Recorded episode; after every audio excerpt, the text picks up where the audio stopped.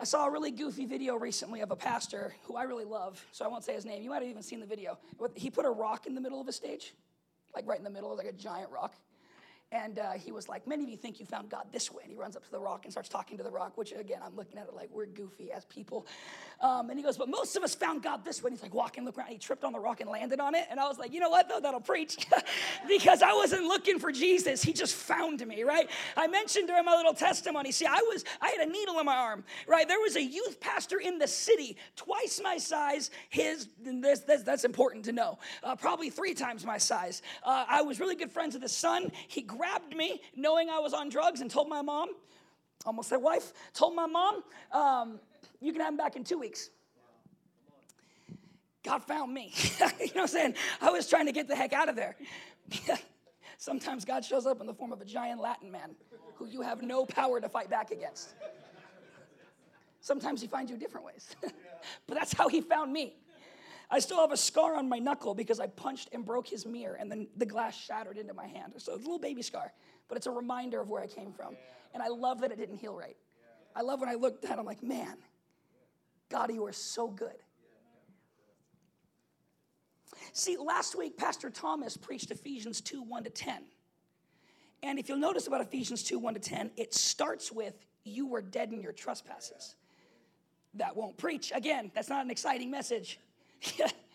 but then it ends with, but you are Christ's workmanship or God's workmanship. You're someone's workmanship. You're God's. You know what I'm saying?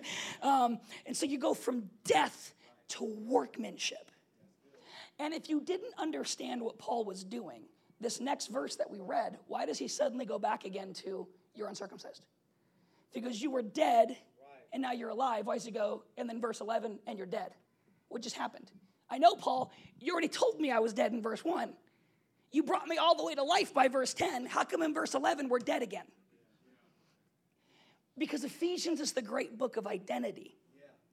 And so, what Paul deals with in Ephesians 2 1 to 10, shout out to Pastor Thomas's last week message, which was absolutely fire and made me want to quit preaching because he's such a good preacher and such a good, God just anoints you in Jesus' name. You're just anointed to preach.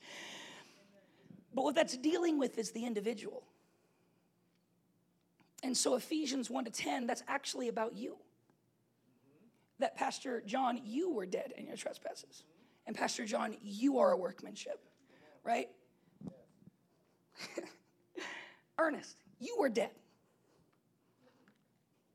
Now you're workmanship. The only person I ever met that wasn't born dead was Isla. She was perfect. Everyone else, everyone else is born dead. And then brought life, brought to life is Christ's perfect workmanship. Hallelujah. But Paul shifts, and what is he talking about? See, he shifted from talking about the person, and now he's talking about the people, right? And he was saying you, the individual, and now he's saying you guys, the Gentiles. So just like you, the individual, were dead, you, the Gentiles, I know, Glenn, give me the face, but I'm Jewish. Uh, fine, this part isn't for you. Um, you still have the heart of stone, though. Don't even start with me. Um, uh, made me happy. That needs to stay in the podcast, Isaac. Keep it. Um, but you as a people. And so verses actually 11 to 22 are going to be dealing with our corporate position. Uh, see, here's the thing predestination. Everyone has a thousand opinions on that. But again, God chose you from the foundations of the earth. That is Ephesians chapter 1. So, the context of Paul talking about choosing here, he's still dealing with the foundations of the earth.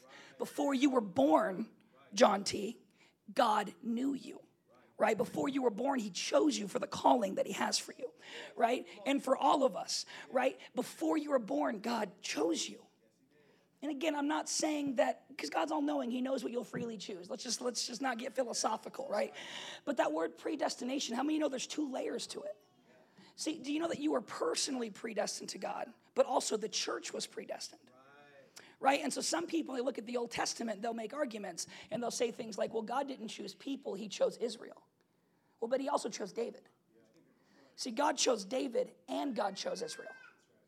And He called David to Israel. So, do you know that in the Bible, now this is why we're only doing three verses today instead of the whole uh, verse 11 to 22 is this whole section, but I'm going to break this apart because there's a lot of big topics here, right? Um, that just like David was called to be king, but he was also called to Israel, there are promises over Israel that are for Israel. And there are promises on the individual that's for the individual. So when God promised David he would be king, and David inherited blessings, he didn't inherit those blessings because he was chosen by God. He inherited those blessings because God set those blessings aside for Israel right? And so, how many of you know? I know it's complicated, it sounds really convoluted, but you guys were chosen by God. He loves you but the church was also has promises placed on it. And you get those promises as a part of the church. Right? When God says, I'm coming back for my bride, He's not saying I'm coming back for the individual. He's saying I'm coming back for the church collective. And you get to be a part of that promise because God chose you for the church. Now, practically in your life, that makes no difference, right? Because when God calls me, He calls me to the church, so I just get all the blessings. But how many of you know that theologically, there actually is a distinction? That you were set aside by God, but you were set aside to a people. Does that make sense? Because it's kind of like the foundation of the next 10 or 11 verses is that Paul is dealing with not this personal calling, but now this corporate calling. Because again, this is a great way to think about it. I'm called to be a pastor, right? That's my calling personally. That's not everyone in this room's calling, right? But it's my calling. It's some of you in this room's calling, but not everyone in this room's calling. But when God says, I'm coming back, that's not an individual promise, that's a promise to his church, which I'm individually a part of. Think about it like a puzzle piece. If I'm a piece of a puzzle and I belong in this picture. And so this little piece was set aside to be a part of this picture, but this picture as a whole is what I'm building. Right? And so you have a little piece of the picture on you. You got a little piece of the kingdom right? You have a little piece of your part to play. Carpe diem, seize the day, right? You have a, we have a moment in history that we're called to, but the church as, whole, as a whole also has a calling. Have you ever, have you ever put together a puzzle? Me and my son did this recently. We put together a puzzle and realized a piece was missing. Has that ever happened to you? Have you ever tried to put a puzzle together with a two year old? Have you ever done that? I've done that. Guess how long that takes? 45 minutes longer than it should take. That, that's the answer to the riddle. Now, as, an, as a kid, Titus thought it was awesome. As an adult male, when that puzzle was finished with one piece missing, I was fuming. I was so upset because I'm like, no way you torture me for an hour and a half, bro, to not have this finished puzzle, right? Like, again, think about like your piece is missing if you're not a part of this. The picture isn't full if you're not a part of it. So that's why God leaves the 99 for the one, because he's got a hundred sheep and he's gonna have a hundred sheep. Jesus Christ prays to the Father, said, I did not lose one that you gave me, right? Because I got a picture I'm building, a temple I'm building, not built by human hands. That's a promise to the church. And when he says Jerusalem comes out, I'm coming back for my people. He's not coming back for you, the individual. He's coming back for us the people. So Paul is shifting. And they said you weren't welcome, Glenn. I'm just kidding. I'm sorry. I'm glad he's a good sport. Glenn said we weren't welcome, guys. But God, I'm just kidding. but God said. Um, uh, the commentary I was reading was written by uh, Walvoord and Zuck. Uh, honestly, if you don't have this commentary, once I'm done with the series, buy it so you don't know that I'm stealing all my information from them and that you think I'm profound still. Um, but I want to read you a quote from that commentary. And it says this Individuals who have received God's gracious salvation are not left alone, but are brought into union with other believers. Hallelujah. So if we go back to verse 11, so we can start our trek through these three verses, it says, Therefore, remember that at one time you Gentiles in the flesh called the uncircumcision. Sorry, it makes me laugh every time. Uh, but what is called by what is called the circumcision, I'll refrain from my joke, uh, which is made in the flesh by hands. Pause there for one second. Um, this is Paul beginning to deal with. You can even write this up top of your notebook. He is dealing with the union of Christ's people. What I love is if you see, remember that therefore? What is it there for? He's calling back to what Pastor Thomas preached last week. So, yes, if you're listening to this later, if you weren't here last week, this message is not complete without Pastor Thomas's last week message because this is a therefore message. This is a because of what we talked about last week. Therefore. And because God found you while you were dead and built you into a workmanship, therefore, that workmanship builds a kingdom. Right? From dead to workmanship, and same way from far away and a stranger to brought in. And what is more intimate than shedding the blood of your child?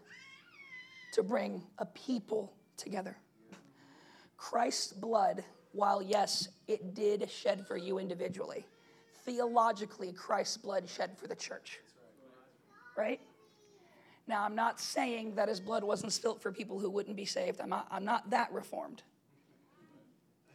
But theologically, when that blood was spilled, the people who received the promise are the church.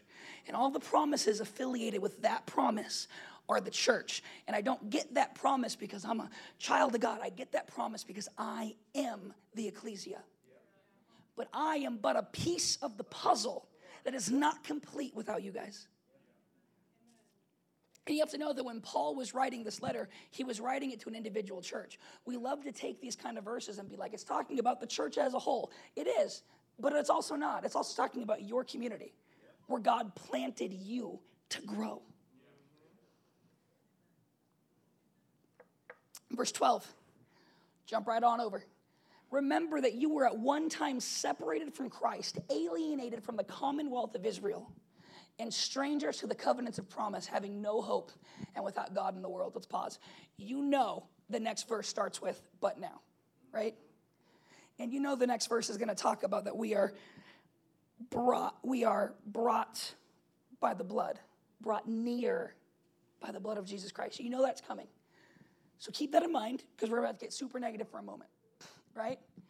What you see right here, uh, what, uh, what uh, some theologians call the five lacks five things that until you are brought into the kingdom of God, you do not have. This is why salvation was so important. And this is why, while we were still sinners, Christ died for us because we didn't have it. And I've always talked about this. There's a band called Phinehas, and they have a song called Bridge by Blood. Love that song. Because the mental picture, right? Of like, I crossed this bridge into God's kingdom because of the blood of his son. He built a bridge with his blood between me and him because I couldn't cross this chasm. So God made a way. So the five separations, right? Five lack of privileges. First is that you were separated from Christ. Why? Because God promised Christ to his people, which you are Gentiles mostly. Glenn's like, why am I even here today? I already got this. you, know? you didn't even have the promise of a Christ.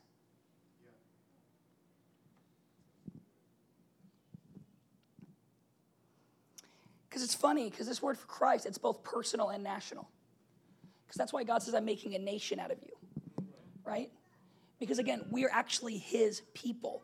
When God looks at this world, he doesn't see France and Russia. He literally sees the kingdom and not the kingdom. Those are the two, those are the two great kingdoms of this world.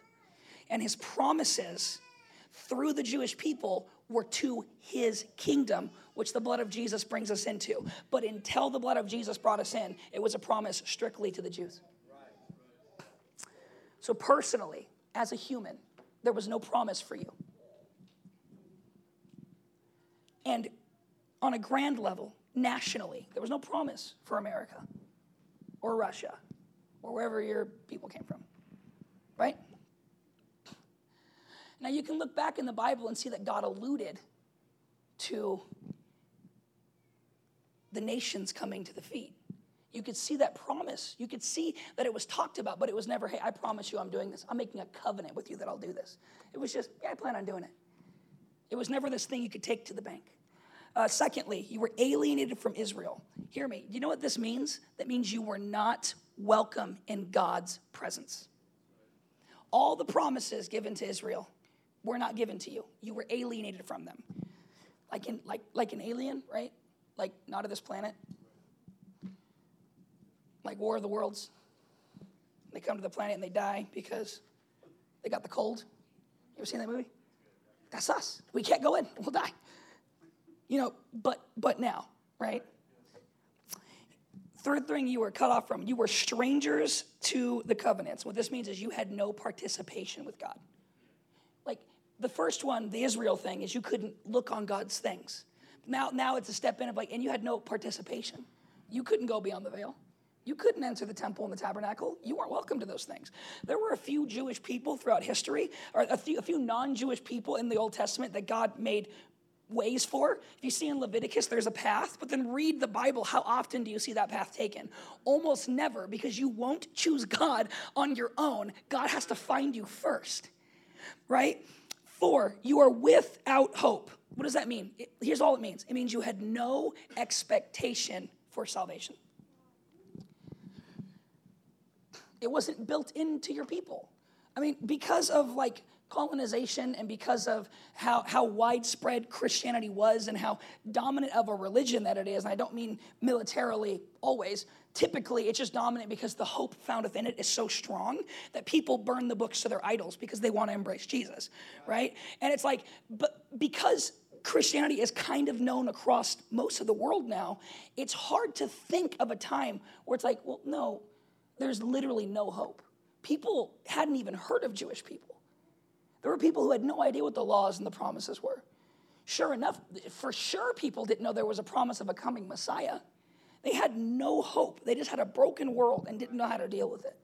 Again, that was us. And lastly, the hardest one, and they are without God in the world. I know it's heavy. I know that's a lot, but we're going to go to the really positive stuff. But again, what Paul is literally saying is, you Gentiles, you had none of these things that actually means your neighbor who doesn't know Jesus is actually without God. I know that's not a popular theology, right? Because God's with everyone. No, no, not to the degree that it takes to be saved, right? Yes, He's omnipotent, He's everywhere. But the witness, the indwelling, the His presence wrapping around you, giving you peace and joy and love that is exclusive to the Jewish people until Jesus Christ built a way. but now. That's it. That's that's old school. Everything I just talked about, that's old news. This all it should do for, to you now. What do I do with the information you just gave me, Pastor Wes? You recognize that it's not you, and then you go get as many people as you can out there, and you bring them into the promise. Right? You don't just sit there and go, "Man, that sucks for them." Well, no. Jesus made you an ambassador. This this but now, right? Go take it out to the people. Be salt and light. When Jesus Christ left, He said, "I'm coming back for my people." People, go and preach the gospel to the ends of the earth, to all the nations. Jesus Christ goes to a, a, a, cemetery, and there is a man who runs to Jesus' feet who is demon possessed. And he falls to his feet. Jesus says, Who are you? He says, I, I am Legion, for we are many. Absolutely metal. And so Jesus casts legion into these pigs, and the pigs go into the water. And the man, the Bible says that when the people showed up, they found the man sitting at Jesus' feet, clothed. Just like that, there was a change to his life. And then he looks to Jesus and he says, Can I follow you? And Jesus says, No. And I'm offended, right? But you understand, if you, when you got saved, if you said to God, Okay, I'm saved now, can I follow you? No, no, I, I have a mission for you here. I'm in heaven preparing a way. But no, you, you can't follow me. This man is a picture. Because if you look to that area, the Bible says the next time Jesus came back, 10 cities came running to the feet of Jesus. Why? Because an evangelist was left. Because when God found this man broken and destroyed, he left him in the broken place. He healed him, but the place was broken. He said, I'm coming back. And when I come back, this place will be changed because of you. Likewise, God saved us. He changes us from the inside out. He makes a way. He breaks through our godlessness and our hopelessness, our lack of a path, and He makes a path and He brings us hope and He gives us life. And we say, God, I'm going to follow you everywhere. He goes, Actually, I'm coming back for you. So until I come back, go spread this message. Because when I come back, more people are going to run to my feet than I saved when I was there. How many, how many, what, what is the handful that Jesus saved? And then they spread so that when Jesus come back, the nations will run to his feet. How did that happen? He never left 30 miles of his home because he left a people. He left a kingdom. Know I'm saying? He left a but God. you know what I'm saying? Hallelujah. And last verse as we wrap this up. But now in Christ Jesus, you who were once far off have been brought near by the blood of Jesus. Can I get an amen? Like if I just read you that verse on a Sunday and mic dropped and walked out of the room, that's more sermon than any of us ever deserve, right? That is so amazing. But now in Christ Jesus, you who were once far off have been brought near by the blood of Jesus. Walvoord and Zuck wrote this. I'm quoting them twice this week.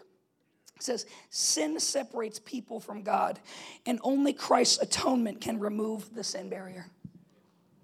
And so Christ removed it. He did all the work for you because he loves you.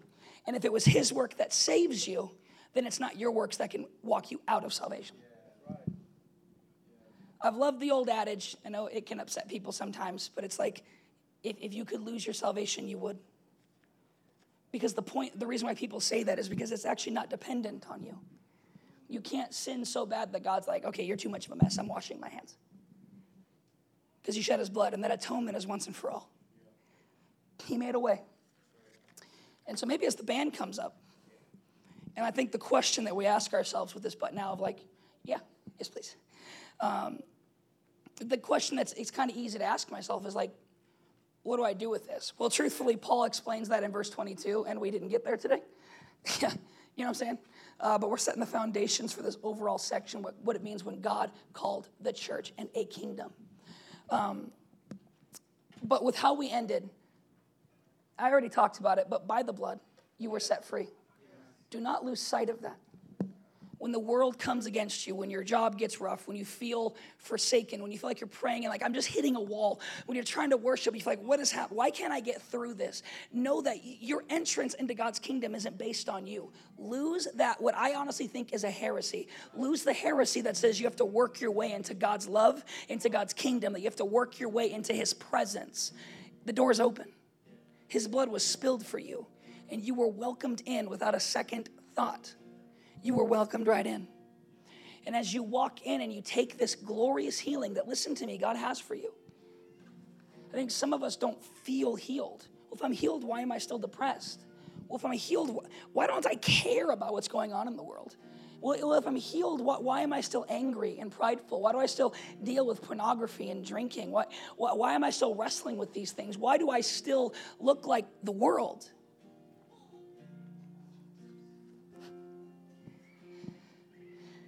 The truth is, my wife has always said it. It's super cheesy, but it's like God's a gardener.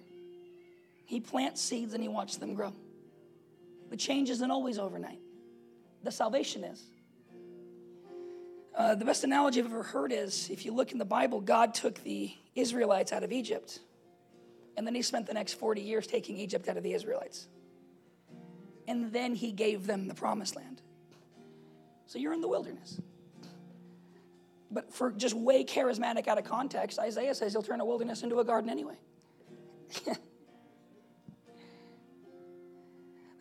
Going through process and being perfect, God doesn't use the perfect. The Bible says that you are his workmanship, that he's building you.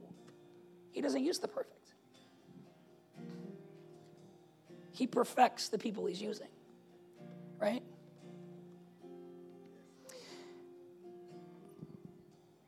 What you do with this information is you give it to your coworkers faithfully. Well, they don't like Christians, so then they won't like you. Give it to your coworkers. Live life like a Christian, carry yourself well, work hard, be loving, but don't deny the truth that's in you. Go tell your family. Well, they told me not to talk about Jesus anymore. Well, if I died and he's living through me, I have nothing else to talk about anyway. So tell them about Jesus. Show them the love that was found within you. See, I've, you know how many times I've been sitting with people who are struggling with drugs and they'll say things to me like, we just don't understand what I'm going through. And it's like, yeah, I do kick rocks, right? Like you, you, you don't know who you're talking to. I absolutely know what you're going through. What I mean by that is sometimes my testimony draws me to being kind with people, but sometimes my testimony draws me to being heavy with people. But I'm saying is like God guides us. God is guiding you to the sphere that you're in. That job that you have no idea why you're still working there, the, probably the quickest way to get out of that in a godly manner is to look around and figure out why you're there. God will let me move on once that person's saved. Well, they're going to find Jesus. You know what I'm saying? Because I can't tell you how often that would happen to me. I wanted to work in the church so bad through my 10 years of Christianity. I wanted so badly to be a pastor. And then once I got it, it was like, I'm tired, right? Like, you know what I'm saying? But like, it's wonderful and it's beautiful. And, I, and this is the happiest I've ever been and the most content I've ever been working something, just focusing on Jesus as a career. But you know what I do kind of miss?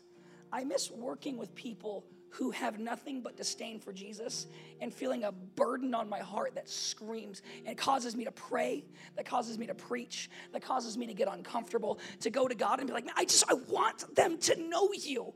Give me the words, help me figure out the situation. Let me be a shoulder. I miss that burden.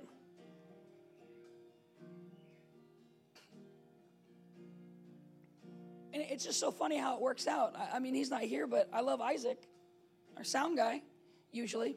Shout out for Kevin for the sound guy today. But he, Isaac's only here because Jesse worked with him and evangelized to him.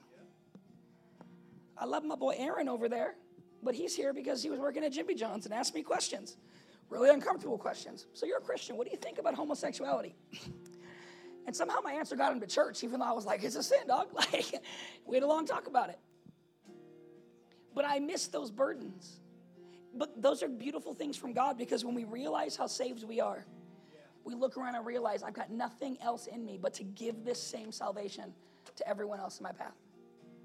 Uh, dear Lord in heaven, I pray for every person in this room. God, I thank you that though we were far away as a church, you found us.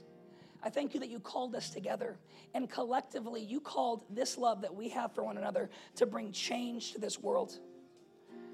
And God, I thank you for the individuals in this room who you've sent to jobs. And I pray you begin to soften the hearts of coworkers to hear the gospel. And I pray that you would strengthen and give courage to the men and women of God in this room to speak your truth in love, to be led and guided by you, to have a true burden to see your kingdom spread, God, the kingdom that you've made us a part of. As we continue to add pieces to this puzzle to build this grand picture that you are building, God. God, I pray we'd be encouraged, enraptured in your love, and excited for the opportunities that you've given us. God, I pray that we would look again at the job that we're tired of working at, that we'd look again and see the purpose. I pray we'd look again at the family that we're wrestling with, and we look again and see purpose, God. We'd look again at our neighbors, especially the ones that annoy us, keep us up at night with their music. We would see purpose, God. Why did you call me to this neighborhood? Why'd you call me to these neighbors? God, I pray that we would have an exuberant understanding and recognition of purpose, God, that there are no accidents with you. So, everywhere that you called us, you have called your gospel. And in Jesus Christ, I say, Amen.